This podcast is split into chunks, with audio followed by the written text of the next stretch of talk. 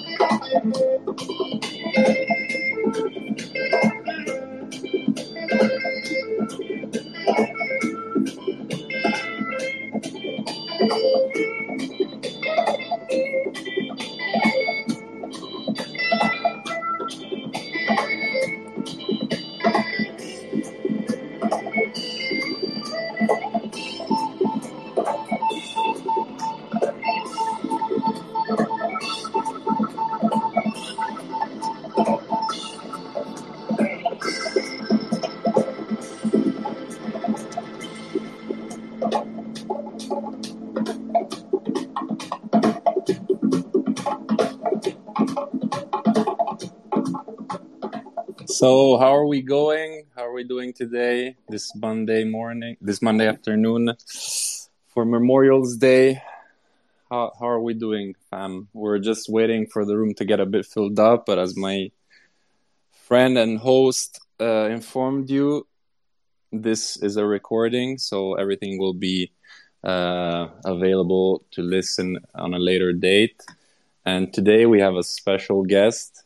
A mutant like myself. So happy Mutant Monday to all the mutants in the room. Shout out to them. And happy Memorial Day. Also, if to be honest, I don't usually... this is not a thing I usually celebrate since I'm not... I'm actually reading right now. Oh, this is okay. This is a very important date. A very important day. How are we feeling this Monday? Yes. And I just want to open up to, before we bring up the man himself, I want to like give him a little bit of an intro. Yes. First of all, if you do not follow CryptoBullRon, the man is a legend. I don't even know exactly what topics to really touch upon with this guy today, because we could talk about the early .com era. We could get into cryptocurrencies and go on for God knows how long and how much information this guy could share with us. We can touch on NFTs, the Crypto Skulls, historical projects, you name it. Just stuff he's doing in his own personal life. He's got an epic little trip planned I want to touch on after too. He's just an exciting guy. I always learn from him. He's got a huge heart. He shares with anyone in the room. You could have 10 followers or 100,000. He's going to come at you the same way. Probably one of the most genuine people that I have come across. When he talks, I listen. So I've been dying to get him up here, not only for the Skulls community, but honestly for anyone out there. Whether you've been in the game for a little while, you'll appreciate him. Or if you just are new, maybe this year, this month, this week, you have to listen to what this man has to say. So with that being said, I just wanted to bring him up really quick, and then we can kind of hit him with a few questions. So, Ron, how are you doing, brother? Doing great. DegenDad, brother. How you doing, man? I'm loving it. Got back from the park with the kids. It's beautiful over here in Boston today. I know that we've been it's a holiday, so I appreciate you even pulling up, sharing a little bit of your story. You have so much to say, but the vibe is good today.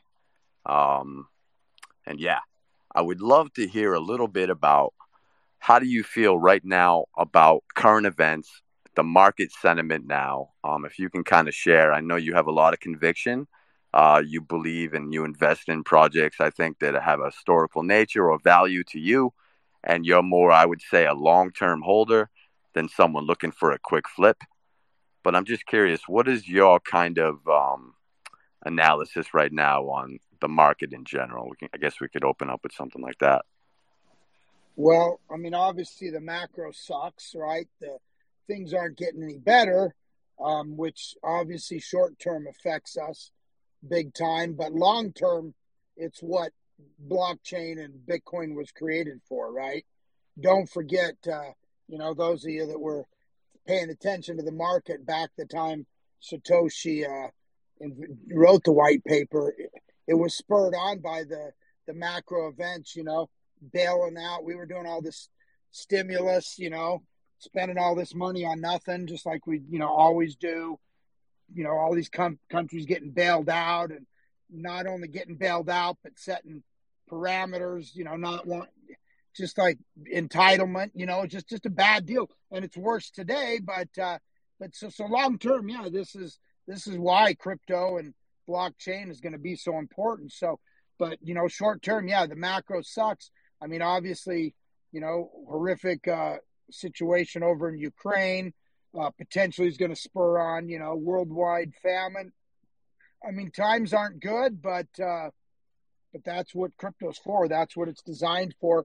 I mean, and, any worse than that, you'd probably better have some guns and some wheat and some spare water purification equipment, because that's the next step. And blockchain can't do it. You just better have plenty of food and water, and that's the next level. But it is what it is. I do think that we kind of, I think September or so of this year, depending on what happens with Ukraine and all that stuff, I think that we kind of come back, because comparables year over year start looking better. And even though things aren't getting better, it doesn't look as bad when we do the comparables. And the Fed and the government, they're like the bully who wants to talk tough but really doesn't want to throw down. And as soon as they can, they'll talk tough, but as soon as they kind of, get the results they want, they'll back down. And I think that we'll quit cutting the rates and stuff. So I think we're 3-4 months away from the macro improving a little bit, at least as far as comparables look. Well, if I can touch on that, first of all, thank you to be here, and it's an honor to meet you in this chat today. And I agree 100% on what you said. Right now, the conditions in the world are not the greatest, and something that experience has taught me, though, is in crypto, the more things change, the more they stay the same. And right now, we're in this phase in which I would say 90-80% of the tourists have more or less left the space. People that are coming in when everything is pumping so hard, they think they can come here and make a quick buck.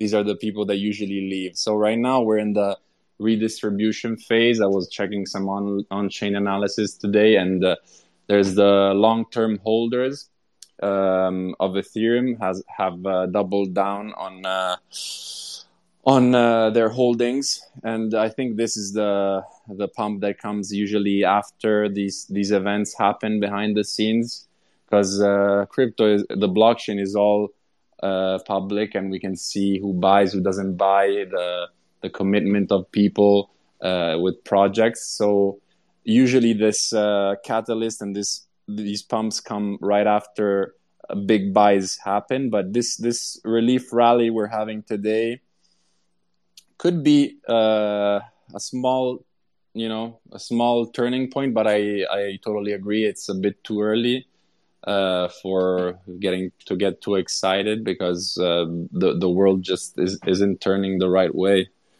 And we need more peace and more economic stability to make sure people can focus and people can invest in this this amazing market, which it's at its initial innings, because it's been around for 10, 13 years. What is it? And we're here to praise and to talk about it. I mean, when did you get involved with crypto, actually, Ron? Well, I first got involved. I mean, my first touch with crypto, and I wasn't really involved. A business partner, longtime business partner of mine, son, got us into mining crypto, Bitcoin, in 2011. So, I mean, super early, right? But it was never. I honestly, at that point, kind of looked at it as a video game. We didn't look at it as real money. We'd send it back and forth, and we lost a bunch. We had a bunch in Mt. Gox. We lost hundreds of Bitcoins or thousands of Bitcoins of bad hard drives and stuff. You know, it wasn't really. I didn't see it had value. And then we sold our last, 400 Bitcoin in like 15 or 14, whenever it came back down to like $160 and stayed there for 3 years. His son, by that point, had gotten married and had a baby and had some medical bills, baby was in ICU. I can't remember what it was, but it was $30,000 or so in extra medical bills. So we said, hey, why don't you sell those Bitcoin to pay that off? And then never thought about it for a few years. And then, 16, 17, when it started to come back, I was really pissed off, not for me and his dad, but for him. I'm like, man, here's a young kid that, basically we sold millions of dollars in Bitcoin. And that kind of spurred me to get back in it. And then early 2017, I woke up about 1:30 in the morning. I might have had a podcast on or listening to Andre Antonopoulos or something, and just half asleep, half awake. And I popped out of bed. And it just clear as day. I'm like, holy shit, this is the second coming of the internet. It's bigger. All the fundamentals just clicked in my mind.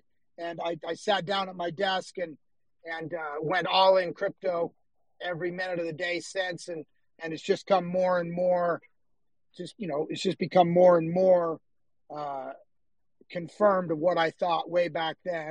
And those of you that were in early 2017, I mean, that was, we had the Bitcoin hard cash, hard fork. We had the China FUD. We had the futures. We had bear markets. Yeah, we had the whole thing. So that's it. So really, I was in it in 2011 to 2015, but I wasn't really in it. I didn't really understand it until early 17. That's amazing to hear, to have such an OG of the game in the space with us, because what is it? It's us in the end that we have to inform people about this world. It's us that we have to educate them about this world. We are the bridge that bridges people that don't know or think this market is a game, is a scam. We are the people that must inform these newcomers, which still treat crypto as if it's a joke, it's a game, it's a scheme that you can make fast money with. And it's truly inspiring to hear that you were involved in mining in 2011. That's insane, because I have experience, but I came in and I started taking crypto seriously mid 2017 bull run. And I still remember, like, my first buys were ETH, XRP, and a bit of Bitcoin. But, like, I remember I was, like, super young, and I bought XRP, and it was the last one that pumped in 2017. And I made a bunch of money putting nothing inside, and I was like, oh, my God, it's easy to make money. And then since I got in, I was always with the mindset of a long-term believer. I saw that money go way back down. But the difference between me and my friends was that I kept going. I kept investing during the down times. And honestly, that's what made me rise from my ashes during this bull run of 2020. And now all the people that were skeptical and were making fun of me or just weren't believing it, now I have a group chat with all these people asking me when to buy, what to buy. So they all changed their mind, and I'm glad I spread the word this much, because I've been talking about crypto nonstop for 5 years to everyone I had in front of me. So I spread the word, and it's just the wisdom you have to give to people and explain the dynamics behind how they work, you know, how they work exactly, how does Bitcoin work exactly, the scarcity factors, the utility factors, why doesn't it make it better than gold, why is Ethereum better than is the best L1, in my opinion. You know, we have to be the bridges between the traditional mindset, because many people have this traditional view of the market and have this traditional mindset, and we're still early and people still associate crypto as a risk asset. But eventually this will change. And yeah, this is truly inspiring. It's an honor to have you here today. And I just wanted to ask you, when did you start getting involved in the NFT space, and what was like the first project you ever bought, and how did that journey start? Yeah, you know, I'm thinking, and you know, it was funny because you know, when I first started hearing about NFTs and metaverse and gaming, and you know, I've never been much of a gamer, just because I know, like, especially those shoot 'em up games, I could sit there and play those 24 hours a day and not sleep. So I've always avoided them, not because I don't like gaming, but I just know I could get addicted to them, right? So I've always kind of, and with NFTs, it was kind of the same thing. Early on, it was just like, you know, someone started talking about them, I'd tune them out, right? And the first one, I think the first PFP I ever bought was Bulls on the Blockchain. And it was about $300, and it was a 10,000 PFP deal. And then, you know, I kind of started playing around with them, and just, you know, and really recognized there was really, most of them were pump and dumps. You know, you had all these guys sharing all this alpha. They were literal pump and dumps. Most of a lot of the ones that came out in the last, let's just say, year, right after Bored Ape Yacht Club till now.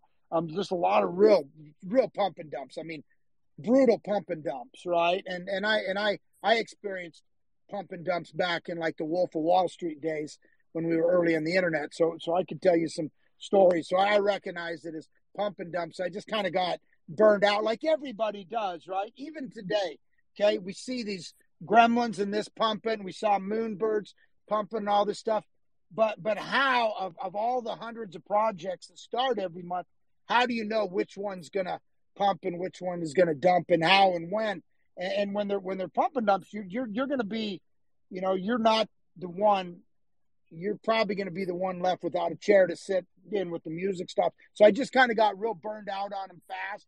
Had a bunch of junk that never turned to anything. I was minting them and minting rare ones, and then they'd not rug pull, but just never amount to anything. So I got real skeptical, real jaded, real fast, like I think everybody has. Even if you got in a month ago, you're probably feeling a little like that. And then I saw about the moon rocks and some of the older ones, the punks, and I had some friends who had a bunch of them. You know, I didn't like the artwork and thought it was kind of dumb, but I saw the Ether Lambos, right? And I bought one of the Ether Lambos, and then I kind of started hearing about this historical concept of older stuff, you know, and then I started following Adam McBride and Leonidas, reading their stuff, talking to them. Hey, is this really, you know? And then the price came down. I bought a bunch, like another set or two, and before I really verified what was what or really understood what historicals were. But then after that, I've never bought, other than you know, mutants and some Bored Ape dogs and stuff in the land. Mm-hmm. I've really not bought anything new. Everything I buy is historical. And when my definition of historical is like 19 or early. So I look at the skulls as not only, and like I look at the skulls as historical, and I look at the punks as historical and early 10,000 PFPs. But look at all the pre-10,000 PFPs. I was calling them vintage because I thought that didn't sound as own historical, but historically significant. But I don't really call them historical. But look, I mean, I've paid hundreds of thousands of dollars for NFTs now, but I started out with a $300 one just to use as my PFP, and I've never used a picture since, and I would never go back to a picture. So to be honest with you, I love the early PFPs. I own a lot of, I own some skulls, which I love the skulls because I feel like they're both. I feel like they're very historical. So that to me, that's the, aside from Punks, that's the top PFP project to me. But then again, I own a lot of Ether thing. I own a lot of Punks Voxels. I own a bunch of Doogies. Of course, you have to differentiate in the end. You know, you have to differentiate. But people are going to want those, right? And, of course. And so I still have belief in those. And even though the market's down and you don't get many sales right now, I'm not as worried as I would be if I had a whole wallet, which I do have a whole wallet that I've hidden that'll never be worth anything. I just hide them so I don't have to look at them. Yeah, me too. But everything else, I believe it's going to be valuable someday. And and I look at like, you know, I've got some. I'm looking down. I see the Norwegian. I have some. I have some of the Pride Punks. I've got some real rare Doogies. I've got a bunch of Ether things. And I look down on all the calls and I like them, right? And so I think that's always going to be a use case. I just, like, I'd feel really bad. In fact, earlier today kind of blew me away. I had a Bored Ape dog, right? A double merge dog. It sold this morning. I looked in my wallet, and there was $38,000 in there. I didn't know where it came from. And I looked, and someone had bought my dog for 19 ETH. And I listed it. Shit. Horrible. Yeah, I mean, which is fine because, you know, I thought there was going to be more utility to it than there was. So I'm fine. And a couple weeks ago, I sold a gold M1 mutant for like 51 ETH. And it's like, man, these are not good times to be selling stuff. I'd rather have the ETH right now. I'd rather buy some other things than that Bored Ape dog. It's a good store of value, but it just goes to testify that if you wait, I mean, that's more than double what I paid for it. And I'm happy. I made $20,000 US, and plus I was able to get more ApeCoin because I had that dog. And you know, if you wait and you just buy your time, I think everyone's going to come around, and you just got to be patient. But I was shocked. I really was not expecting it. And I knew I hadn't – I couldn't figure out what the heck it was. I thought, man, did I sell one of my big ENS domains or something? I really didn't know what it was. I had to get into my cold wallet and everything and see what it was. And it was my dog that's in my profile banner. So wow. I got to change that. But even on a down market. I love the discussion too. We're kind of – I knew this would how it would go with Ron, because you really can't talk about just one thing with him. There's like so much information and knowledge and everything that you can kind of drop. We're going to open the floor in a little bit to some questions. I just wanted to ask Ron particularly, how long were you looking at the skulls? Because I know you're a big historical guy. And when you talk, I always do listen. I'm just curious, when did you first notice, you know, when did you grab? And talk a little bit about just your skull experience, and then we can kind of touch on some stuff going on in the community as well. But I'm just kind of curious, how did that go? Well, absolutely. In fact, when Leonidas first bought his is when I knew about him, okay? When he first went in and bought him, they were really low, right? No one had even started to buy him yet. And I don't remember. I just remember I saw it. It was like the middle of the night, like a few days after he picked his up, before the call with Gary V and all that, right? And I got onto OpenSeas, and it was a mess. The contract wasn't very good, and it was really complex, and it was just confusing. And it was the middle of the night, and I didn't get any, right? And so, and then they went crazy, right? They went up to like 4 or 5 ETH or whatever, and I was pissed. So then I started buying them back. I don't know how many I have, 3 or 4. And I think I bought them between 1 ETH and like 0.3 ETH. And I intend to buy more, but because of my experience with that, that's why I have like 150 Punks Voxels. I have 25, 30, the Pride Punks. I have about 30 Ether Things. I have about 15, 20 Doogies. And I have whatever the other ones are. I bought more. My biggest one is the Ether Lambos. I think I have about 30 Ether Lambos, including 4 of the Satoshis. So, but yeah, I will definitely, I mean, like, I'm not done buying skulls. I've been buying ENS domains is the other reason. But yeah, I mean, if I was sitting on 100 skulls right now, I could sleep just fine at night, knowing that they're going to come back. They've got an active community. And you know, they're just getting more, they're like buying a case of wine. They're just getting more valuable. Whereas all these new ones, they scare me. I want them to do good. And, but I just don't mess with them.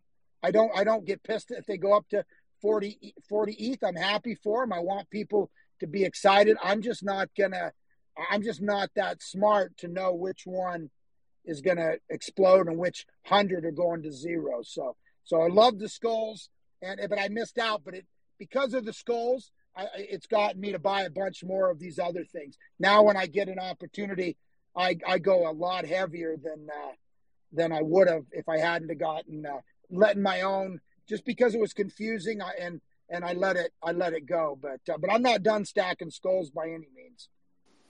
That's incredible right now, man. Shameless plug for the skulls. But there are skulls that are being released with demonic blood. They're out there. I could help you find one. I'm just going to put that out there. Feel free, Ron. You always can slide in my DMs, big dog. You know this. I consider you a friend. But yeah, there's some bargains out there. So shameless skulls plug. We got to do it. There's a lot going on in the community right now. So just take a quick second. We get a CM decision on the way for the community. That's going to be a big thing. We got proposals left and right getting drawn up, voted on. We have the legendary Witters in the room. If you haven't followed her art, phenomenal. She's got an awesome proposal in the works, some mural action for the skull community. And that's just what it's about for the skulls. It's a very tight-knit little fam. You can propose an idea, and it's that simple. Get people behind you. You got to do a little bit of legwork and explain how you're going to do it. Get some help, maybe collab with some other skulls. You don't know, but it's there. And not every collection is set up that way, and I like that. So every skull, you could have one. You could have 100. You got a voice. You can try to put together some great ideas or maybe support someone else in a beautiful idea like we got Witters here. So shout out to that. Shameless plug. But I love the skulls. I love all the OG historicals. Man, one day I will have an Ether Lambo. Super jealous of that collection you have, Ron. And I'm with you on the historicals. They can make 200 projects a day. They can make doodle bear apes. They can do whatever they want. But there's going to be only so many historical projects. We don't want to say vintage, but definitely there's going to be only so many. And the fact that you see these teams, and I'm going to say all of them, they're all still building. They're not just sitting back. They're not just like aging like fine wine, which honestly they probably could. But I see evolution. I see leadership. I see new ideas, innovation. I mean, look at the demonic skulls. I don't think that they really get the love that they should. I really love the art. I think that some people honestly don't even know about it yet. And I've been trying to kind of build on that energy too. So, you know, you look at the Doogies, shameless plug, great collection. Like you said, the Ether things. There's like an alliance of the early 10Ks. Everyone is cool. Punk Voxels, of course. I don't have an Ether Lambo, but shout out all of them. They're building, they're growing with the skulls. I see like a real community vibe between all two. So I just wanted to touch on that. And then I know, Ron, we talked earlier and you have one heck of an epic trip coming up where we kind of had to time this thing this way with the holiday. So I just wanted to touch on that before I forget, because you have a crazy trip coming up. I want to live vicariously through you, man. I'm in Boston. I got 2 kids over here. I'm not going to be going on that trip for sure, but I'm hoping to follow you, maybe see a pic here or there pop up on Twitter. If you want to maybe touch on that and kind of share that, it's pretty exciting stuff. Yeah. By the way, I think I have a top five, at least in my opinion, L3 demonic skull, which I love, right? I mean, and those, they're all nice, but I have one that's one of my favorite.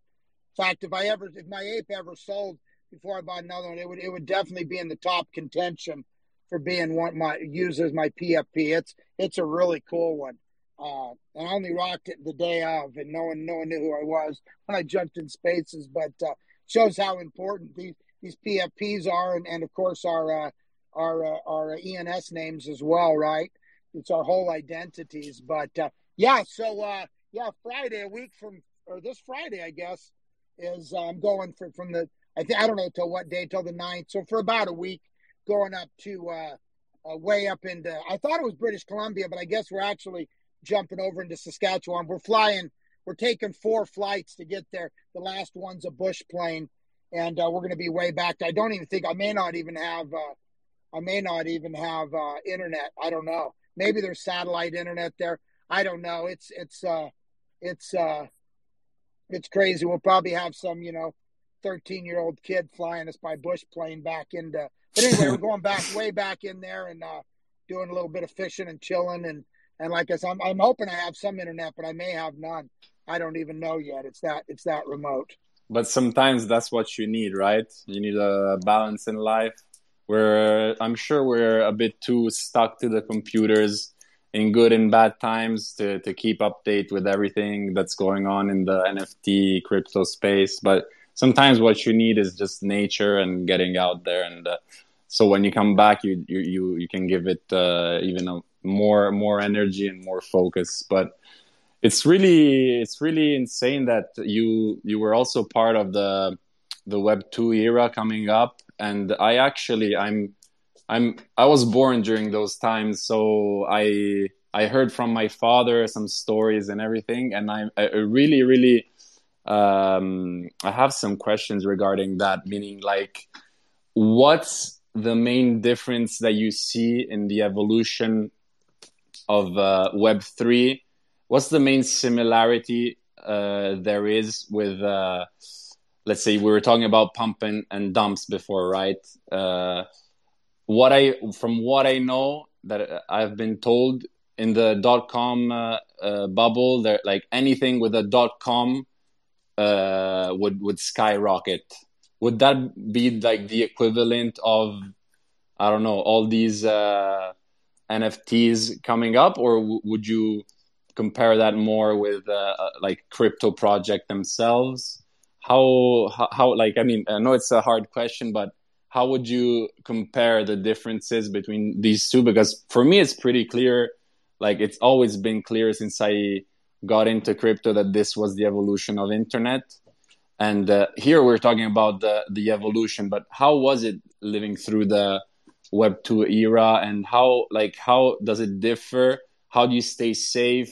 Do you have any advice on how to stay safe out there, for people that maybe need that or are new to the space? What would you recommend on that front? Well, first off, I'll say the similarities are way more than you'd even believe, because most of you guys growing up during that era or after that era, it's just kind of like, oh, it was a no-brainer, it was a done deal. It was far from it. And just like today, a handful of people have vision. Back then, only a handful of people had vision, and there was even more FUD and more naysayers. And literally, we were trying to spread the word. We would rent out hotel rooms, and would set up. People could come and would talk about them. I mean, I remember half of the room getting up, calling the scammers and ripoffs, and we just wanted to.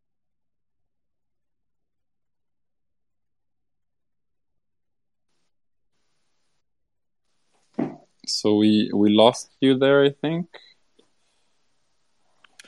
You might have got rugged for a quick second there, Ron. Are you with us? We see you, Witters, raising your hand, and also AF96 for later questions. You will be brought up. Stay here and you will get a chance to speak.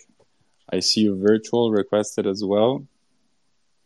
So we're having a technical difficulty, but yeah, like, I mean, it's really eye-opening having a guest that really lived through a previous, you know, change in of an era, if we could call it that.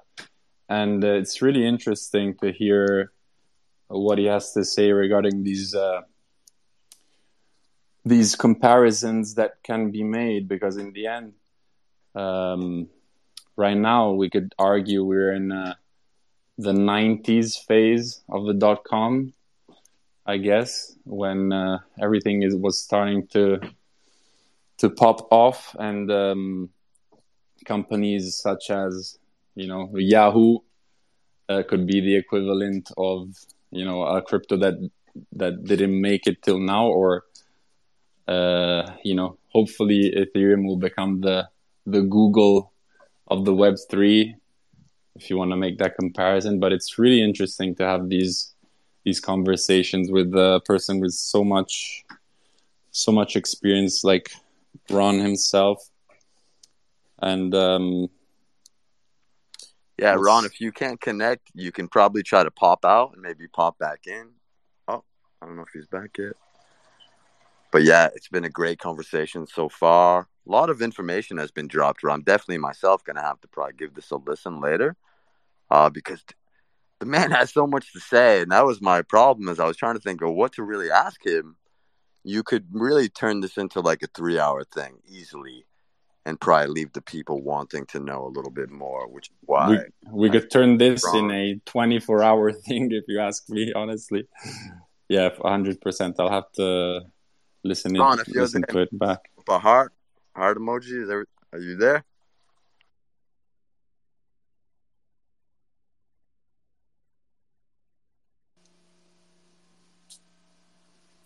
Are you with us, Ron? The show must go on. Let's bring up Witters. We can talk a little about her mural and what she's cooking up, and I'm sure she might have a question. Yeah, We're trying to get now. I couldn't hear for a minute, so I can hear now. So, okay, good to have you back, Ron. We were ready to go without you. I'm kidding. No, I was saying it's truly eye-opening to hear, you know, like, just soak in this information for just to have a perspective on what kind of world we're living in right now, because people lose faith right away when people you know, point the finger. They're like, oh, this is a scam, this crypto is a Ponzi. Like, people really, like, words sometimes really get to people's head if they don't have any sort of knowledge regarding the world. So you cut off when you were talking about when you would get people in a room in hotels to talk about it. So basically, you were doing exactly what I'm trying to say. Like, you were educating people, correct? Yeah, and half the room would get up and call us scammers and think all we want to do is steal people's credit cards. Now try and get someone to give you a credit card over the phone. No one will do it, but everyone's willing to put it online. But back then, literally, it's just people just didn't have the vision. And I was saying the difference is now we have all these tools, people building all these D apps and tools to help us. And we have community helping each other and helping the project. But we didn't have any of that. So I think it's going to go 10 times faster than Web 1, Web 2 did. I totally agree on that, because we have a foundation, right? Like, as you said, people build, people have tools. Look, we're in a space. Like, imagine having this kind of tool in the Web 2 era, where you could just connect with people that would agree with you from wherever you are in the world. You know, before we were in a different level of, or you didn't have the same capabilities to spread the word as we're trying to do here for the skulls, for crypto, for blockchain. But our goal is for the big picture is to get most people involved with the skulls, and then help them put their skulls in a safe place, and just help newcomers with knowledge, and try to set their brain in the right direction for this vision that you're talking about, right? Because in the end, it's all about having a vision, trying to see how this could play out. And for me, it has always been clear since 2017. Now it's clearer than ever. You know, like the big hedge funds, banks, all the people that hated Bitcoin called it a scam, crypto called it a scam, NFTs called them a scam. They are now all did a 180 degrees flip, and they're all for it. They're all like, do you see, like, there's Prada, I think Prada as well, like a brand like Prada, all the fashion big brands are making NFTs, and that would be actually a great thing to work with a big fashion brand for the skulls, because I think the skulls, going back to the thing we were talking about before, they will age like wine. I think for the main reason is that they just have this look, like this cool look that you could put literally anywhere. Like I put mine on a hat, and like I can't stop wearing it. It's like, and then people ask me what that is, and you know it has an appeal to it. It may not, you know, please everyone's eye, but to me it's pretty obvious that it could be like a really cool brand could be built behind the skulls. I mean, that will come later on. I'm thinking you already got the brand, big dog. It's the holiday. I promised Ron I would not keep him too long, and I know we have a really cool vibe. I see a lot of great people in the audience, and I just wanted to real quick take some questions. I'm sure some people would love to pick Ron's brain. I could see this going on for a little bit, so I'm like, man, we probably should get to this and see how this goes. So not to kill you real quick, but I would love to just bring up the lovely Witters really quick. If you want to ask Ron a question or share anything you're doing with the skulls, the floor is yours. Let's talk. Hi, everyone. Hi, Ron. It's such a good conversation to hear from a different point of view. A lot of us, we like to think that we're early, but knowing like your journey is super important. My question for you was, what are you doing right now in this market? Like, are you pulling profits? Like, are you reinvesting? What are you doing currently? Yeah, I'm mostly holding, obviously holding, studying, learning. You know, obviously rather than try to get in and out of the market, you know, I mean, it's what's the old saying, you know, time in the market is better than trying to time the market. When you look at Bitcoin, or even you know, probably the skulls or any project, you have about a dozen days out of the year when you really have that parabolic growth, and you miss one or two of them and you can miss 50% of the growth. So I really don't try to get in and out too much. I mean, I do a lot of yield farming. I mean, I do a lot of provide a lot of liquidity, and some of those are with stable coins, try to buy the dip. So I'm mostly just kind of automatically buy the dip every day with yields I'm generating. And I mean, before the drop, it was about a Bitcoin a day. Now it's way less, obviously, because everything's down, and, you know, and everyone's just fearful. Right. But I'm not, I mean, if I had like I'm literally looking at some other assets I have right now and thinking, if we go any lower, I'll liquidate it. And I'm almost mostly in crypto, almost 100% anyway, but I'm actually looking at some other assets thinking, you know what, if we get down to $24,000, $21,000 Bitcoin, then I would deploy everything possible, including selling blood on a daily basis to get in there. But I'm mostly holding, and that's why I know if I get in and out, it can be really frustrating. It's painful to ride these markets way down, even if you've been in as long as I have. But when you think of the great Baron Rothschild in the 1800s saying, buy when there's blood in the streets, even if it's your own blood, that's a pretty bad situation, right? That's kind of what we're all feeling now. And newbie people, they're gone, and they may or may not come back. But I don't really. I do always keep a certain percentage in stable coins. Most of that's fully deployed right now, though. So the only new money I'm deploying is different yield farming stuff, and that's way down from what it normally is. But normally I'm buying the dip every day with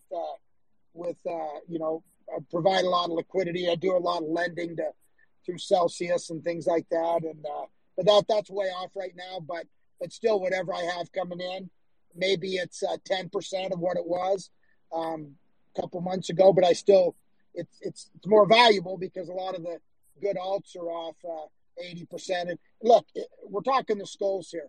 The Skulls are one notch below the Crypto Punks, and in some cases, many notches above them because they have such a better team.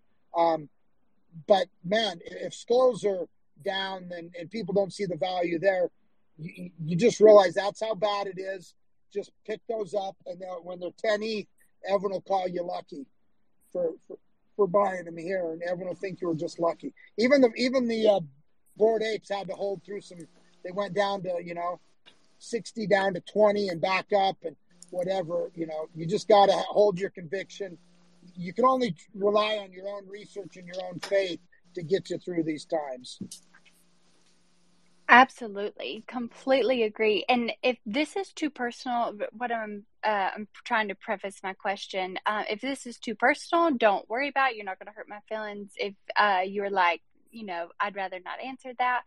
But my question is, whenever you have your income what percentage of your income, do you have another job? And do you, what percentage of your income are you investing in crypto and NFTs? Yeah, now almost 100%. In fact, most of my revenue now comes from just yield farming and things like that. So I was partners in a salt mine for the last 7 or 8 years. And literally, if I had to put the same money and effort into crypto, I'd have made about $100 million, right? In addition to what I have now. So it was definitely, but it was something that I was committed to, and there's nothing I could do. And we're in the final stages of selling that, but I'm not even taking any of the money. The other partners are keeping it because I made so much more in crypto, even with the the current downturn or whatever. But right now, all my money comes from crypto, and most of that just yield farming and lending. At this point, I don't really sell it, but I do. I do get staking rewards, yielding, and like I say, a few months ago it was almost a Bitcoin a day. So, I live on a lot less. I live on a lot less than I make.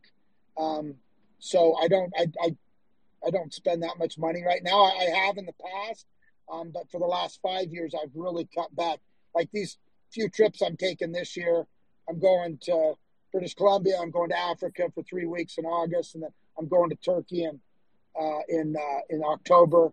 Other than that, I'm not doing much, which that's a lot, but I typically just pretty much travel all the time. But I'm really trying to live below my means and put that money in crypto, because every dollar I spend right now, I feel like that's worth $10 a couple of years from now. So I'm really trying to not. I haven't bought a new car for a while. My wife bought her grandma's house, so we moved it from multi-million-dollar house down to a house that basically costs us nothing almost. It's like a car payment. So I'm living way below my means to put it all into crypto. So that's kind of my philosophy. That's what I think everyone should do right now.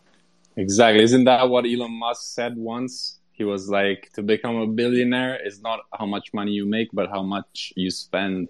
Because in the end, you can have as much money as you want, but you could spend it in a blink of an eye if you're not careful. So I respect you so much for this, because there's people that make money and they want to show off, and they want to do it just for the popularity. But this is very, very, really puts an image on you, like a very good image on you, because it's something we can all learn on.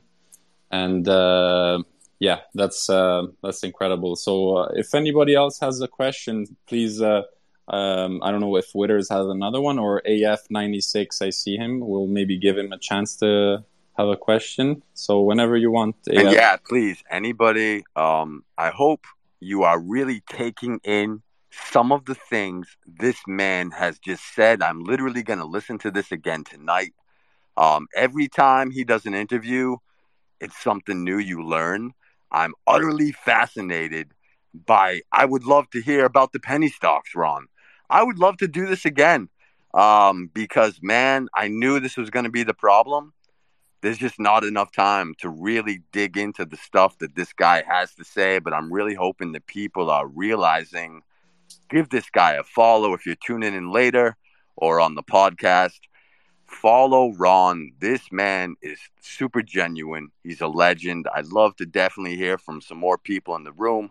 And I'd love for Witters for a second to really just, if she doesn't mind, not to throw her on the spot, but to maybe touch on what she's working on for the Skulls really quick, because that's something special.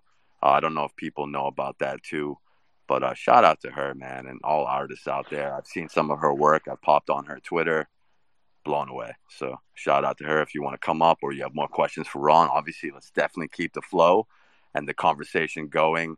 I just don't want to kill this man's entire holiday, but please come up, ask some questions. He's got a lot to say. I do have one more question for Ron, and then I'll let AF96 go, and we'll keep it moving that way. But Ron, I was wondering if, are you on different exchanges, or are you just kind of doing it on your own, just watching the different percentages, up, down, what's your day-to-day strategy? Yeah, so I try and do everything I can, decentralized DEXs. I do a little bit with KuCoin. I do a little bit with, there's a undiscovered killer project that's my favorite U.S. exchange called CoinZoom, and I do some stuff off there. But mostly I do stuff on decentralized exchanges. And yeah, so my day job is I basically run a crypto hedge fund, but it's just one other partner and I, well, actually about three or four of us own about 60% of it. So I trade all my money with a few friends, but everything's set up offshore. We're set up in British Virgin Islands. We're set up. So we did that a few years ago just to, so we wouldn't, had tax benefits. It is owned ultimately by a Nevada corporation, but it is fully operate in British Virgin Islands. So we have, we're not subject to any U.S. laws as far as trading and taxes and things like that. And then because of the treaties, we're able to bring stuff in beneficial, for 10.5% taxed. So we have a pretty sophisticated international strategy. And once again, it's not to hide anything. It's just to be able to be, jurisdictionally agnostic, just like crypto is. We try and stay as decentralized as we can. So we don't like to do anything on American exchanges if we can help. I do like KuCoin. I do use CoinZoom. I mean, I do, I was one of the first users ever on Binance, but mostly on DEXs. And our strategy, our overall strategy, aside from historical NFTs, and I'm getting real down the rabbit hole on ENS domains, but our strategy is, when we were in the .com world, my main partner and I, we both had competing malls. Mine was called WI Mall, his was called iMall. We both went, two of the first .com companies to go public. He sold his for $500 million to Ad Home, so he was smarter than me when it come to selling. I thought I was kind of a dumbass in those days, and I turned down, offers for hundreds of millions of dollars. But anyway, our strategy was, if we could go back in time, we would have been made more money. Like, for one example, we both, between our companies, and we were competitors back then, right? But we handed out millions of AOL discs so people could use dial-up and get on. We paid to print them. We'd market them. We never bought AOL stock early on, right? So if I was to kind of synthesize our strategy right now, it's like, you've heard the story of the gold rush. A few people found gold. but the infrastructure, the people that sold the picks and shovels, the Levi Strauss, the Wells Fargo, they all made money, right? And they're still with us today. So we're really focusing on the infrastructure. We buy level ones, we buy DEXs, we buy, layer ones, we buy DEXs, we buy any kind of payment solution. We're looking for the infrastructure. So yeah, I'm big on Ethereum, and I'm big on any layer one, and I'm big on anything else that's absolutely going to build that infrastructure. So that's kind of what we tend to focus on. And then with NFTs, it's half historicals, half 10 pre-Bored Ape Yacht Club, 10,000 PFPs. And obviously I've had great success with Bored Ape Yacht Club, and I'll continue to buy and sell those over time. But that's it. Half historicals, half early 10,000 PFP projects. And then now we're going big time into the ENS side of things. I think that's going to be huge. Just to follow up on ENS, where do you see the best use case for ENS? In my mind, like zip codes and different, like, I don't know what I'm trying to say, but like, I guess I'd rather hear what you have to say as to where ENS is going to go in the future. Wow, you came to the right place. Shout out to Ron and Kev in the audience. You got some big ENS people in the room. I'm going to shut up now. But yeah, you literally came to the right place. And I'd love Kev to maybe touch on that later. Shout out to Kev. Yeah, shout out to Kev for sure. Yeah, we talk about it for an hour and a half every day. So, and there's a, to answer your question, I don't know. I learned something every day on that call. For me personally, I like talking about it as a domain. To me, a domain is about 1% of the use case. I think of it more as like if we could go back in time and control all the domains and all the emails and all the usernames, that's what ENS is to me. So to me, I'm betting on the. I do think that .coms will become the AM radio and .eth will be the FM radio potentially, but I think it's when the billions of people come and, not everyone had a web domain. Everyone had multiple emails. Everyone's going to need, to me, it's that digital identity. And I see Diamond Hands Yacht Club. He has a saying something like, what's going to represent you in the digital world? I think that's the huge use case. I love zip codes. I love funny names. I love anything like that somebody would want. When I buy one, I try and think of 4 or 5 people who would potentially buy it, right? Maybe like I bought T Swizzle, right? I think that's Taylor Swift's nickname, right? So it'd be great if Taylor Swift wanted it, but if not, maybe a big fan wants it, And I think that's kind of the way I think about it. Yeah, I bought some domains actually quite a while ago, and I ended up receiving the airdrop, which is nice. And like just the funny names. I got some artist names of Italian artist names. So I don't know if you know them, but it's really like I spent days searching like free domains and trying to figure out which. Like the thought process was pretty similar to you. Like who would buy this? Like fans or fans of artists. And I think we're so early on domains for Ethereum.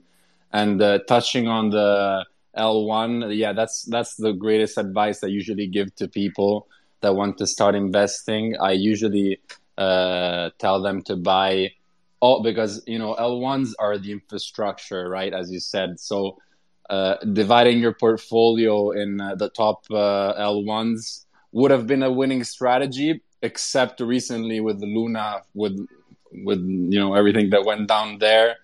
I don't know if you were involved with the UST staking, but I had some funds there for a while, and thank God I pulled them out before the whole crash came about. But in general, a great alpha for people that want to invest in crypto, usually getting in the L1s and getting in the infrastructure that will build the Web3 as we know it is the way to go. So yeah, I just wanted to put it there. I'll pass it on to AF96 that he's been waiting patiently. If you wanna come up and ask a question, and then Ron, like, be transparent with us. Like, if you have to, like, let us know how much time you have. We don't want to keep you too long here. If you have to go, but I'll get AF96 on the stage to ask you a question. Hey Phil, thank you for the opportunity to let me talk. No problem. And a huge shout out to DegenDad. He's doing a lot for the Crypto Skull space. I'm currently holding 10 Crypto Skulls, and honestly, I feel like even that isn't enough. I had like 18 at one point, but I sold a few because I got this new PFP, the V1 Punk, which leads me to my next question to Ron. Since you're heavily into historical NFTs, what's your take on the V1 Punks? Yeah, I just noticed, I love the V1 Punks, especially now that, Yuga Labs. I didn't like the Punks. I never liked Larva Labs. I didn't think they ever did anything. They were kind of combative. It was confusing. I've been looking for a few months now because I got into the Punks Voxels, so I have such an appreciation for the Punks now. I've been looking at V1 Punks for, I probably had about 15 I want to buy. The problem is I'm getting so spoiled with the Pride Punks and the Punks Voxels. I mean, I got apes, I got zombies, I got hoodies, and so I'm looking for one that I want. But yeah, I think it's great. I mean, I think they're as legit as anything, right? They're as legit or more legit than the regular Punks. And I think now that clearly Yuga Labs has kind of embraced it, given it the stamp. And now with the downturn, I think it's an awesome time to pick them up. And I'm definitely looking. The only reason I bet you there's been 15 of them that I've had in my shopping cart. I don't know, anywhere from 7 to 25, 30 ETH. And I back down because it's like I want a hoodie or something really special. So I'm kind of spoiled. I'm kind of a Punk snob, even though I don't have the budget for it. So that's all on the Pride Punks and the Punks Voxels. But yeah, I love them. Love the V1 Punks. And I think it's absolute going to be a great story. And in the future, no one's going to care. All they're going to know is there's, a V1 Punk and a V2 Punk. To be honest with you, to the noob, V1 Punk sounds better than V2 Punk, right? So, yeah, I think absolutely it's a great time to strike right now. I just want a hoodie or something like that. So that's the only thing holding me back. And to follow up, I don't know if you've been watching the floor price closely, but it fell significantly in the past couple of months. Like when it was, I think in January, February, they were selling for like 20-something ETH. Right now, the floor is at like 4.5, I think. So given the fact that it precedes the V2s by 15 days and the floor is 10% the value of the V2s, I feel like it's a no-brainer if you have the liquidity. 100%. Trying to shill. No, 100%. No. And I think that, a lot of it's just education, right? I mean, that's why I say the Skulls, the V1 Punks, those are truly historical. Those are truly blue chips, right? They're blue chips. I mean, now it's just, this is a generational opportunity to buy them at these prices. I mean, it really is. I mean, literally, like you say, I have like 4 Skulls, and I'm definitely going to stack more. I would feel better if I had about 25, and I'd like to have a half a dozen V1s too. Yeah, absolutely. Generational opportunity right now. Do you hear the conviction in this man's voice as he just said that? Crypto Skulls is a blue chip. Controversial take on that maybe for some, but to me, that's facts. And when you got the man Ron dropping that kind of alpha, I'm going to run with that. So shout out to that. This conversation has just been incredible. I would love to bring up Virtual, another legend in the space. Let's keep the conversation going. I love the questions. With Ron, we can go almost you know, any different way with this. And it's a really cool space compared to maybe some of the other shows we do where it's more focused on one thing. But with Ron, you can't do that. You would be literally selling the audience like way too short because he has so much to offer. Like I said, like you can't even really catch it all at once. So I'm going to come back and listen to this later. But that being said, if Virtual, you'd love to come up and ask a question, welcome. Yes, sir. Hey, thanks for the intro, and go Celtics, Brad. We're in the finals, baby. But anyway, love the vibe in here. I was listening to it on my little morning stroll with my Doogie. Just, you know, really chill space. I'm digging the Boneyard boyz. I'm going to pop in more often. Question for Ron. So I guess, you know, I'll consider you a whale for pretty much all of the projects that I'm interested in, including the Doogies, which is my one true love. But I guess, you know, what is it that you're looking for in a project in regards to governance, you know, with DAOs and kind of seeing what's going on with Crypto Skulls and, you know, other projects? You know, you're involved in a lot of projects with different governance models. So I'm just interested to hear, what is it that you look for? What do you like? What don't you like? Just kind of your general take, really. Yeah, you know, I think we're in such the evolutionary stages, right? I'm just kind of watching. Now, my partner in our crypto fund is probably maybe top five, top three DAO attorneys in the whole world. He set up a lot of these major DAOs. He's kind of the crypto czar of Utah. They have to run everything through him. You know, the governor appointed him and like one other guy to kind of run everything through. So, I've just kind of been watching. I mean, I think governance is a huge part of stuff that's evolving, right? And so we're very much in the experimental stages. I'm toying and I'm really hesitant to get directly involved. As far as like run a project right now, but I am in the process of toying with the idea of putting together an investment DAO for ENSs, and we kind of got some real estate on an island and stuff. We're thinking of building the club out. We're playing with some things, so I'm really close to maybe pulling the trigger on that. And if that happens, then obviously I'll get a lot more into it, but yeah, I just think it's an evolution. I think we're just building on. I'm just kind of in the stand back and see what everyone's doing and let everyone work it out, because I think that's the only way. I think we're all building on each other, and if you can keep it open minded and learn, I wouldn't be able to sit down and say we should do this and this. I think it's trial by error, and I like to see a project that kind of are moving from centralized to decentralized. And I think if you do that over a few year process, then I think you'll probably have something good. The challenge is if you do make too many decisions early on, then they kind of come back to bite you and they can stall the program on the back end. So it's very, very much in the experimental stage now, I think. Yeah. Thanks for the info and the insight.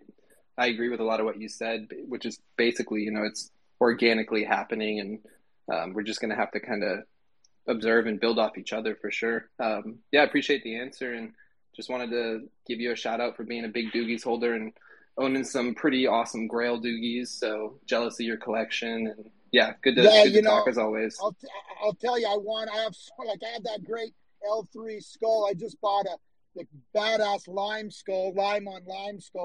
A few weeks ago, and I've got those great Doogies, and it's like I want to just change my PFP every day, but problem is nobody knows who you are, so it's a catch-22, right?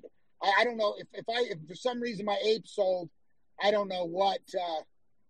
I bought a backup ape in case my ape sold, and it sold a couple weeks ago. It was a solid gold M1 mutant, and you know, I don't know what I would do. I don't know which one I would put up, because, man, I love some of my Doogies, love some of the skulls. I've got some real crazy ether things. I've got some, obviously, a bunch of killer.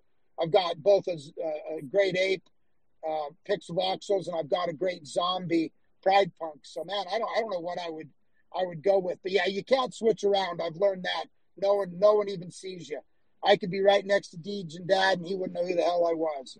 So. I feel that. It's just such a huge... Man, that mutant is you. You are the mutant. I can remember the first space I heard you talk, and I was like, who is this guy? And you just bring energy. You're super genuine. And then as the more you would speak, I'm like, man, this guy is like been through everything, the bear markets, crypto pullbacks.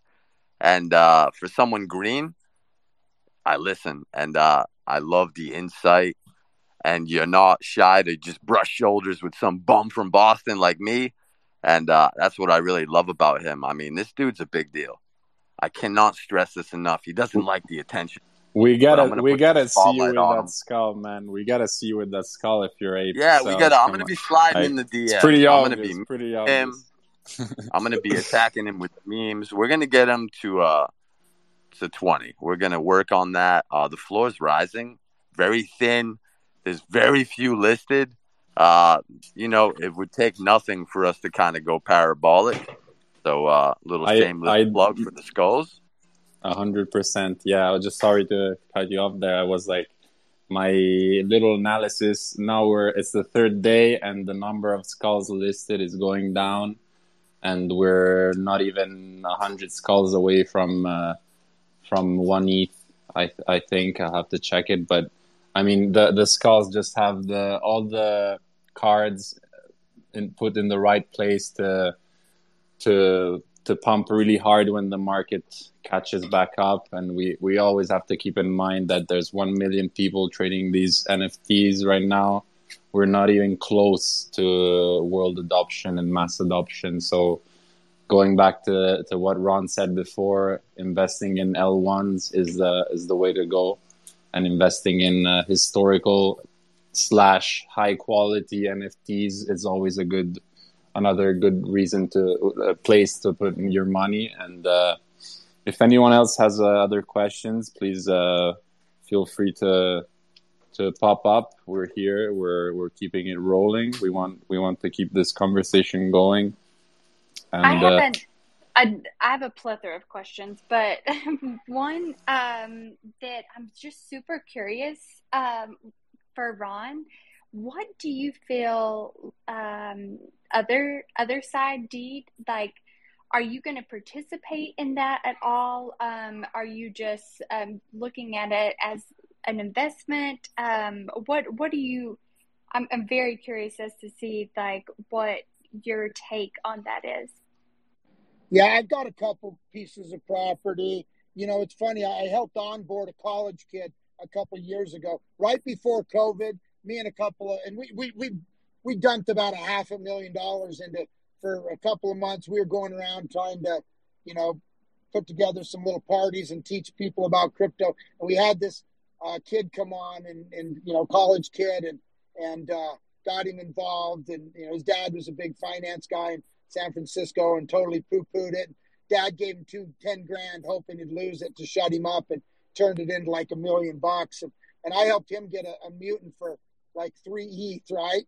And then he got, the other day I helped him get his land a couple weeks ago. It had one of those, the little deals that are worth $200,000, right? Oh, so, the Codas. Codas. Yeah, it had a Coda. I just knew this kid because he spends his weekend like building, helping homeless, feed homeless people. He's just the nicest kid I've ever met, right? And he's done so well in the space. And I told him, I'm like, damn it, I know you're going to get a Coda. And sure enough, he did. So I was super happy. But I got a couple pieces of property. And you know what? I'd buy them. But heck, right now, I could buy 10 skulls, 8 skulls for the price of one more other side. But yeah, I will play with it and I'll mess with it to see. And I think they'll continue to do good things. But I'm just kind of waiting to see. And I got really pissed off with the mint. I was going to buy. like 10 pieces. I had 150 ETH sitting there to buy stuff, and it was a total. I was on the white list, and was not able to mint any. So I was really pissed. Worst experience I'd had since. Tell me about it.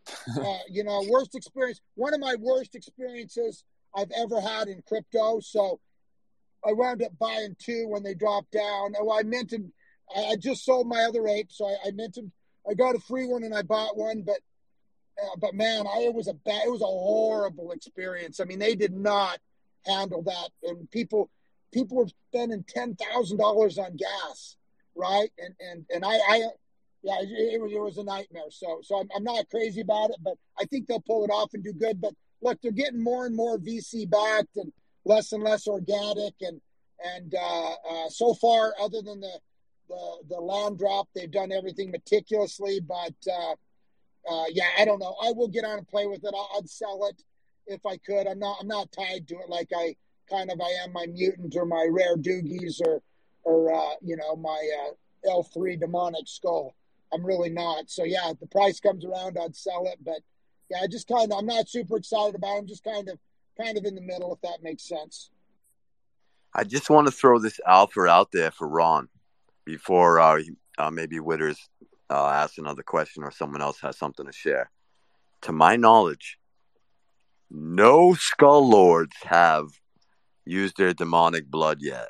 And we've been kind of hoping Gary would come through and do that. But if you really wanted to do some legendary Skull stuff, not financial advice, but I'm just throwing that out there for you. Well, I tell you, the V3 mutants or the M3 mutants, those 13, I've been on every one of those, and they've been awesome. And I mean, I think the last one guy paid $7.5 million for it. So I think you should. I think they're wisely waiting till the hype's back in. And there, we had thousands of people on those calls, counting them down, and there's still two of them. There's still, I think, a gold one and, God, is it a cheetah? I think there's two left, right? Basically, there's 13 1-of-1 M3 mutants. And I think the one just sold is first sold for $11.5 million. And I think there's only two that haven't been revealed. So I think they're being smart and they should wait, because that's really exciting when you get 1,000 people or 2,000 people on a call and count those down, and it's a lot of fun. So I think they're being strategic about that. Last question, Ron, from me, I promise. I don't know. This is probably a lie. I am super curious is how you approach onboarding new people into the space, especially someone that is well-versed in finance. How are you approaching different people to let them and inform them on like Web3 as a whole? Well, I'll be honest with you. I only do if they kind of come to me. I don't even, like, honestly, I haven't been on Facebook in like 3 years. I used to get on there and tell everyone to buy Bitcoin, and I don't even get on there now. I just don't really talk to anybody about it unless they ask me about it, because there's a select few people. And the financial people are the worst, because it's a threat to them, right? And so they'll come on way after the fact. They're closed-minded. They think they know everything about finance. And I mean, you watch CNBC and you see these people talk about crypto, and it's just, honestly, it's just pathetic. Like Jim Cramer, who was one of my mentors in the early dot-com days. When we were first taking our company public, I thought that guy walked on water, right? And he is such a freaking idiot. It just disgusts me what a sellout he is when it comes to crypto and how ill-informed. And you watch CNBC and these people are absolute idiots, and it makes me question everything else I see on TV, you know. But I don't really try and onboard people because I don't care. I really don't care. They'll get it eventually. I tried for years, and you're literally better off talking about Sasquatch to most people. That's a fact. I 100% agree. Yes, sometimes you just people, you know, like Satoshi said, you can't explain everything. If people don't understand, you can't explain them everything. They'll get to it eventually. Something on those lines, I think. But yeah, I truly 100% agree with everything you said, and we're here just to like, I always, my advice to new people is always just to do your own research, because in the end, I don't want to have the responsibility of your stomach flipping upside down if something drops 50% in a week. You know, like if you don't have the conviction, you can't be in the game. Like you just need this different mindset. You need to be willing to hold what you buy for at least 4-5 years, and at least. And if people try to come in here to buy stuff and just think they can get rich quick in a matter of weeks, then I highly doubt they're fit for this world. But we're here. We're here spreading the good word, and we're here trying to simply educate people. Then it must be one's decision to invest in these things. So, if anyone else wants to add something to that, you're welcome to say whatever you want here. Nothing is prohibited. We're here to have fun and keep the conversation rolling. Yeah, I think with what Phil said, I honestly think you're better off spending time on spaces and with different communities, helping people that want to learn, rather than trying to force feed someone that, you know, they just don't get it. That's the truth. And, you know, and you got to have, everyone's got to have their own conviction, because during tough times now, so I did my undergraduate in college at a religious school because I thought I would party less. And I hated it. Back then, I hated religion, but I had to take a bunch of religion classes. I remember one of the things I did, some guy had done a painting of the 10 virgins, and it was a really cool oil painting, and this gigantic deal he'd done for some museum or whatever. But anyway, he was telling the story of the 10 virgins, and he was kind of explaining, look, the virgins that had the oil, they were prepared, and it wasn't that they wouldn't give them, they wouldn't have had enough for themselves or whatever. And the point, his point, I don't know if it's true or not, but, you know, his interpretation was, you got to have your own oil in your lamp. You can't borrow someone else's lamp. You can't live off someone else's conviction. You got to live off your own conviction. And when times get tough like this, I'll give you a couple of examples. One example was, I'm huge in Phantom. I think Phantom's the most undervalued L1. That's one of my biggest investments. And with all the Luna Fund stuff, some got killed. And a big influencer, they did who's really good, did a thing and said they have a couple hundred transactions a day, all this stuff, and a lot of projects I'm in there or anything algorithmic got killed in the whole Luna thing. And I didn't care. I just figured, what, everyone else is wrong and I'm right, and I'm not going to dump them. And I was fine. Luna, on the other hand, I had about $100,000 allocation, and I was working towards a $500,000 allocation because I looked at it more as a layer one, not so much as an algorithmic thing. Luckily, when it started to drop, the first day I dumped it all and put it into 4-digit ENS domains, which normally I wouldn't have done. Normally I would have held longer, but so I got lucky because I had a better mousetrap, I thought, to invest in, so I didn't lose much on it. But number one, I hadn't got around to buy the other 400,000, and the other thing is I wanted to put it in 4-digit ENSs because they were kind of on a dip. But you make the move. You made the Chad move. Yeah, no, of course, you made the Chad move, if I can say. And on the Luna front, it's sad to hear. I'm in groups with many people that lost a lot of money, so. It's sad to hear. Some people borrowed money to put them in UST. You know, really sad stories when stuff like this happen. I think, you were there when this happened. Could this be the worst event crypto ever had? Maybe the same level or not the same level, but could it be compared to Mt. Gox? You know what? Kind of. It's definitely up there. But one thing that no one's really talking about is, we didn't hardly miss a beat. I mean, if anyone who was alive in the Enron days or the Bernie Madoff days, right? Those were comparable, you know, $60-70 billion hits that killed the whole world markets, right? Crypto pretty much shrugged that off.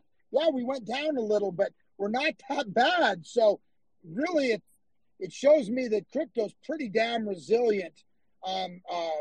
Back in the Mt. Gox days, Like a lot of us just figured, oh, it's over, right? That's the only place. It was huge. It was 600 million or whatever back in the day, but that was, man, that was a big chunk of all the Bitcoin out there. It was huge. So yes, it's kind of not as, it wasn't as catastrophic. It wasn't even as catastrophic as, say, the China FUD or the Bitcoin Cash fork were. But man, if anything, it should let you know we just lost $60 billion and we shrugged it off with not much damage. We're basically where we were last June, right?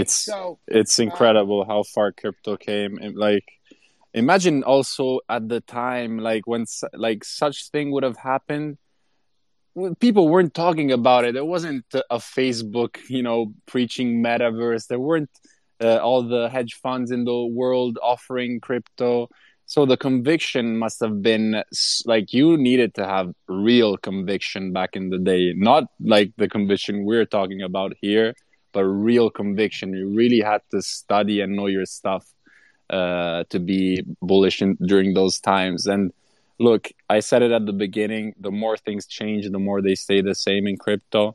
I think I've seen a really, really nice analysis on when the market could turn back up based on the counting of days, back on the analysis of past historical technical levels and stuff like this. And they said around, I mean, not financial advice, but around when you exactly said it, it was around September that the market could turn around based simply on a statistical analysis. So, of course, nothing is guaranteed. Like the war is still going on. The economy is still pretty battered right now. But based on statistics and numbers, around September could be a right time. Like, could be a turning point for crypto. Then I don't know, if it happens, we're gonna shout it out. If it doesn't, I guess we won't. But yes, that's funny that you said the same exact month. I mean, it shows the conviction and the knowledge you can bring to us, Ron, for sure. And I mean, if you want to add anything to this, I really enjoying the conversation. I would go for hours and hours.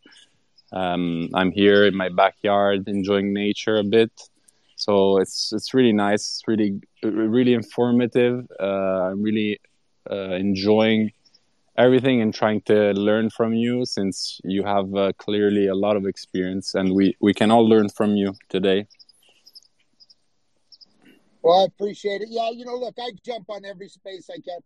I have like 16 and a half hours a day on screen time, so I try and jump in any of the spaces whenever I can and chat. And of course, I'm doing I'm co-hosting the morning show with Kev on the ENSs, and I try and jump on all the Doogies and the thing I love about the 10,000 Bored Ape Yacht Club PFPs, we're all working together, and so we're like a huge group, and I own all of them, and I think most people do. So I think it's everyone's stronger together, and then we get bad times. Like, it's been a depressing couple of weeks for me just because of the millions of dollars I'm down, right? And, no more percentage-wise than anyone else. I mean, it is what it is, and with the ENSs and the PFPs and the historicals, they're not liquid, right? I feel better; they're holding their value, great. And I sold that Bored Ape Yacht Club dog today. I was shocked, and that was kind of a shot of adrenaline I wasn't expecting. 19 ETH. I didn't plan on being liquid, so that was kind of a nice thing. But it's not liquid; it can get a little depressing and. You just got to have your own conviction, but these spaces are great. And like I say, there's someone potentially on the spaces that's just listening that'll have a bigger effect than all of us, right? Someone on the space might come up with some D app that just blows the doors on things, right? There's truly no limitations, no limits. Limitations. That's what I love about Web3. There's no limitations. There's no arrogance. There's no, I got a punks before anyone else figured it out, and I'm smarter. It's not like that. It's everybody's here. Everyone has a contribution, and you don't even need to wait for anyone else. Just get in there and start doing it. And that's the power of Web3. Plus, you know, we live in a divided world. All anyone wants to do is divide us and lie and dispute their talking points. I don't care. I could care less about politics. I just know I hate big government, and it's always bad. And you know, the Ronald Reagan 9 scariest words or whatever it is. I'm from the government, and I'm here to help. I can't stand any government anywhere. I just want to, the smaller the government, the better. But in Web3 on these spaces, we got people from all over the world. I guarantee our political ideas are as diverse as our PFPs are, but it doesn't matter. We're here working for a better tomorrow, and that's the beauty of Web3. And we can leave the old school corruption and behind, you know. So that's why I'm excited, and it's potentially is gonna save the world, because other than that, we're really all moving in the wrong direction.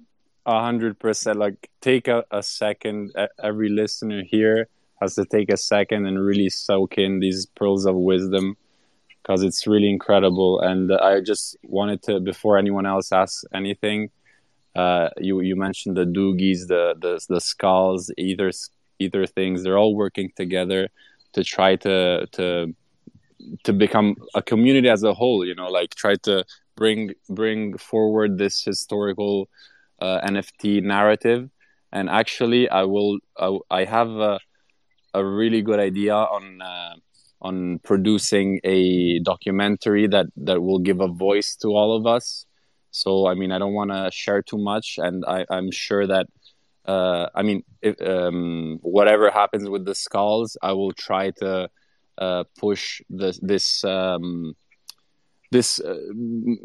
documentary sort of thing that I have, thanks to some connections I made with the right people. And I think it's funny, because you say, like, they're all working together as a team, right? So imagine having some sort of platform where all the creators, all the team members, all the people that were involved in all of these projects get interviewed and have a space and a platform where people can hear their voices, and their voices can be heard. So really excited about that. I can't wait to see how this rolls on, but I totally agree. We have to, like, blockchain and Web3 is the way to go for this revolution, and just to change the finance as we know it, because we all know the real scam is the traditional finance, and we can't trust pretty much any government with anything, no matter the political sentiment or orientation. In the end, we can't trust those kind of systems, because we've been slaves to them for centuries, and we want something that gives power to the individual. And I think Web3 is the right world to be involved in. Wow, this conversation is epic. A lot to take in. I want to give the floor to Witters, and the floor is yours. I did lie. It wasn't my last question. It's okay. You... Yeah.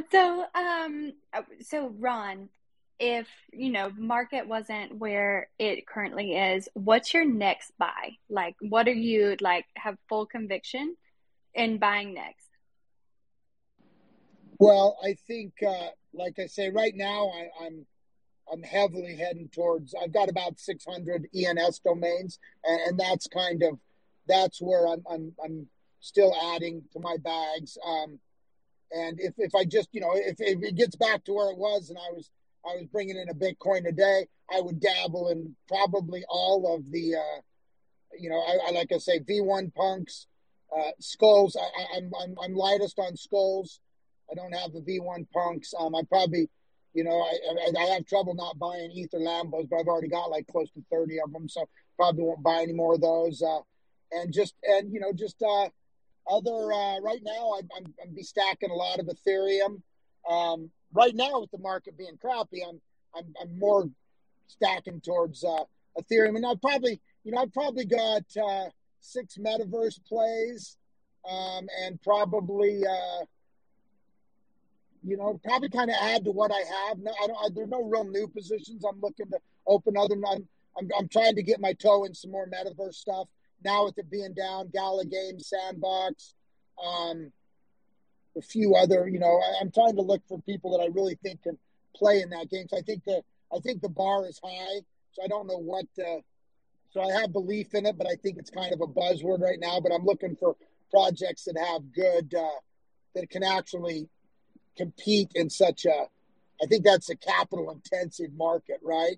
I don't think just everyone can do it. So that's where I want to be, and I'm not very heavily right now, but that's about it, kind of more of what I'm doing. I'm definitely looking at more ENSs, maybe picking up some, I'll go in, whether we do it through a DAO or our own funds, I'll go in and start bidding, placing a lot of bids on some of the prime words that I can't mint right now, maybe some first names, last names, maybe some key things. And that's kind of where a little more of everything that I'm doing.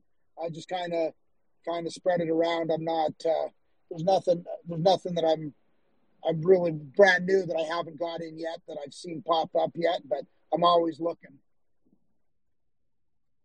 Thank you so much for answering all my questions. I do have to, it's bedtime and for my daughter, and I just wanted to thank you so much, DegenDad, Phil, everybody here.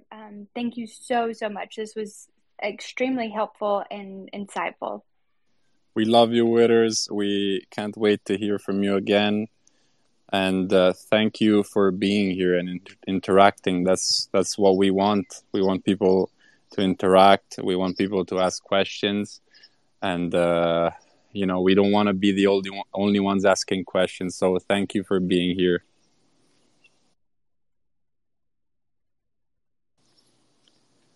It is the holiday, guys, and we are going on. Gosh, we've been on this call for quite a while.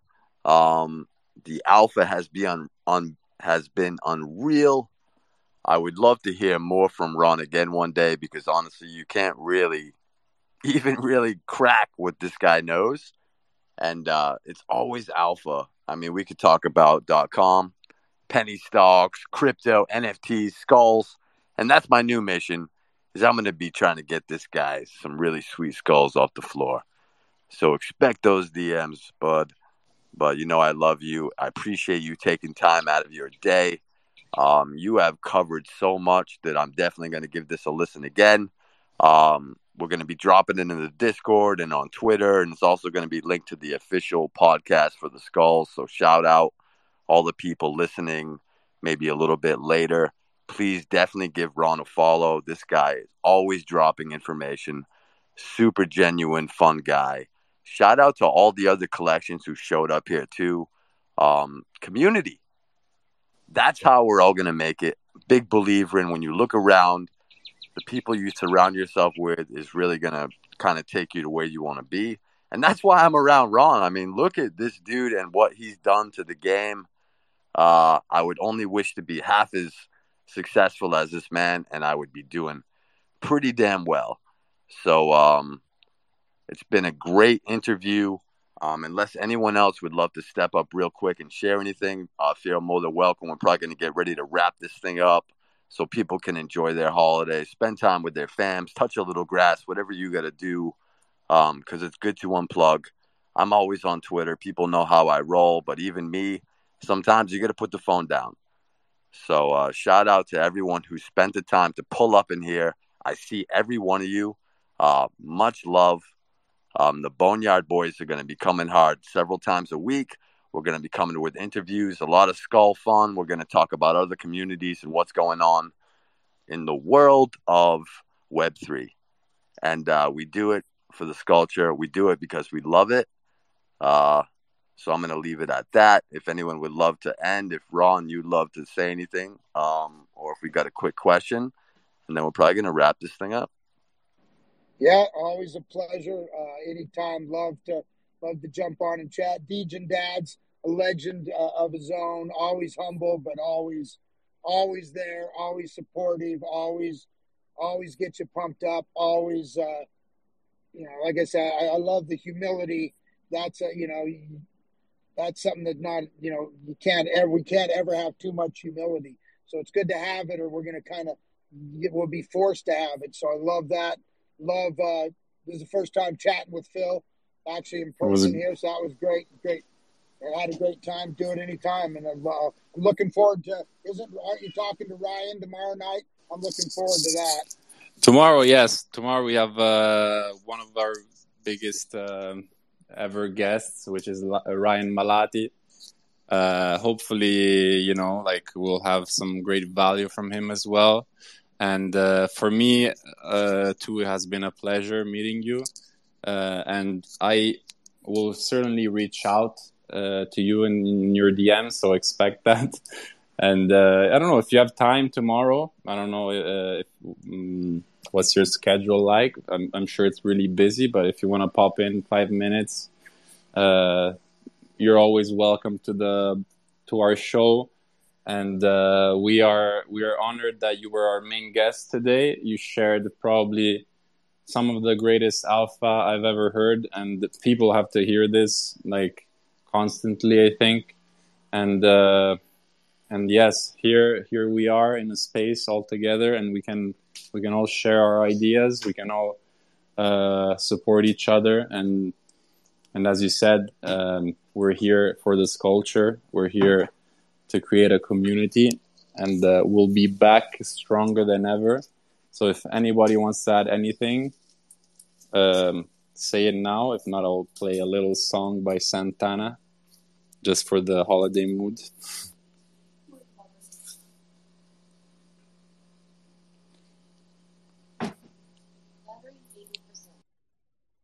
We got the legend Diamond Yacht Hands in the building. Much love. I was trying to get this guy up stage, probably being a little pushy. But that's just how I roll. I love to hear from people that can contribute to the conversation and add a little bit. So please, man, if you got something to share today, you always preach a little bit of wisdom.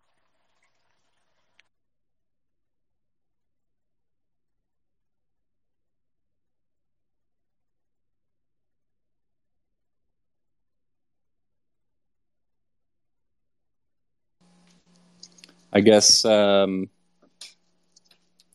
he's having some technical problems, or I can hear. You know how Twitter is, man. They're working on it. It can be a little buggy. We haven't been rugged yet. Shout out to Twitter for that, though. When Elon Musk. We want Elon Musk here. With the memes. I think I'm going to go buy a Tesla if he buys Twitter. I think I'm buying my wife a Tesla, because I'm telling you, that'd be one of the biggest things ever to happen for free speech if he buys Twitter. So I hope he goes through with it. I hope too. I must say the guy is an inspiration to everyone, I think. And just on a, you know, like the fact that he and the traditional finance always tried to push him down, that would be like the greatest revenge for such person. You know, imagine being him and being having a company such as Tesla being shorted from the big hedge funds.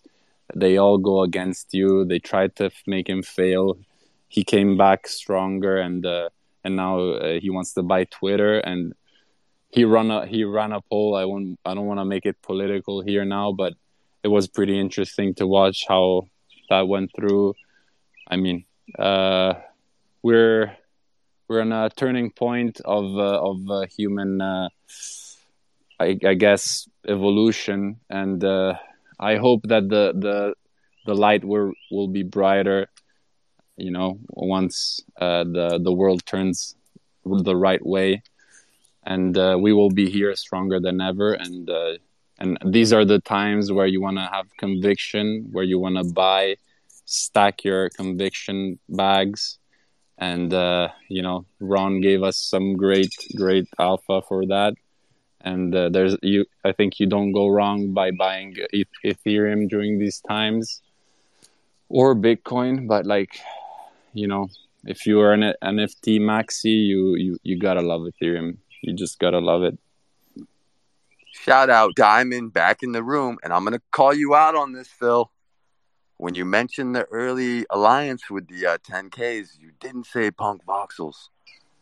So, I'm really sorry about that. No, I'm just playing with you, bro. I know. But we got Diamond in here, man. He's connected again. I'd love to hear from this dude. Always has wonderful things to say. What's up, brother? Yo, my bad. I was just grocery shopping, and then I got in my car, and then I got rugged, right? It was just like going back and forth from my phone to the car, to the phone, to the car. You know, gotta love technology, right? But no, I just I want to thank you guys because I just brought you all grocery shopping with me, and it's nice to grab the alpha and grab the bread. So I got the bread with the bread. You know what I mean? That's incredible. Only Web3. That's right. You know, so I'm really feeling it, and I always, everybody in this room too. You know, hey, actually, Boneyards boys, great job on running these spaces. Love hearing from Ron. Because Ron is just to me, from the day one since I've seen this guy in spaces, I've always wanted to hear what he had to say. He's a great storyteller, and he's an educated, man that has been through it. So it's definitely somebody we want to listen to. And so this is just a great space, great people, and that's really I wanted to come up here and just say, great job, and thanks Ron again for spitting the alpha, bro. I appreciate you coming from a legend. Give this dude a follow too. He grinds out here. He has a lot to say. Super cool, down to earth dude. But he does big things, man. But he's humble. He's modest. Kind of what Ron was touching on before. That's kind of how he rolls. And these are the dudes that I honestly consider mentors to me. You've seen a lot of them in the room today. I feel like I've got a master's degree in how to make it. In Web3, just by being around these guys, joining spaces with them, listening, asking a question or two, popping in the Discord. I mean, literally, you can make it what you want it to be. And if you put the time in and you grind and you listen, I mean, you can build some real relationships with people in this space. And it's unreal to me because you can't do it in any other place as quickly as you can right now. And I don't know if it will always be that way. So, man, I appreciate everyone who's come up and contributed, asked a question, or just showed up on a holiday to spend time with us. Or if you're listening a little bit later, we're really grinding hard here, and we want to try to bring a little bit of value to the community and, honestly, to the Web3 community, too, because we're in different collections, and it's all love for everybody. And I want everybody to be able to come up here, share their experience, their story. And it's not going to necessarily mean you have to have a skull. You have to have a skull PFP. We want to talk skulls always, but, we want to share information that's valuable to everybody because that's how we all win. And I'm just a big believer in that and the community. So that this show is going to go on. Not today, but we are going to press on. We'd love to see Ron again one day. I'd love to hear more from Diamond one day. I'm going to be sliding in them DMs, bro. Because he's a builder out here, and, we need to hear that story. Definitely join us tomorrow. We get a big one. You never know who might pop up tomorrow. Just going to leave that at that. Could be a big show. So, yeah, if you joined us today, we appreciate you more than ever. I wasn't sure what the turnout was going to be. I knew we'd get a lot of listens later on the podcast and dropping it on Twitter, but I wasn't sure it was going to pull up today, man. I love all you guys. So with that being said, unless Phil or Ron have anything more to say, I think we're about ready to enjoy the rest of our day and keep it rolling. I just want to say thank you guys, and I'll play a little song before closing it up.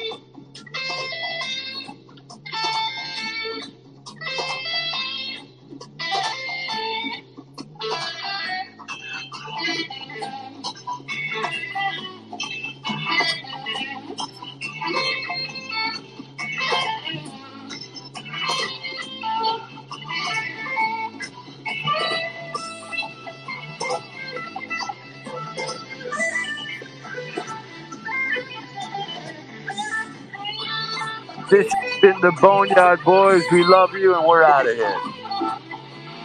Peace.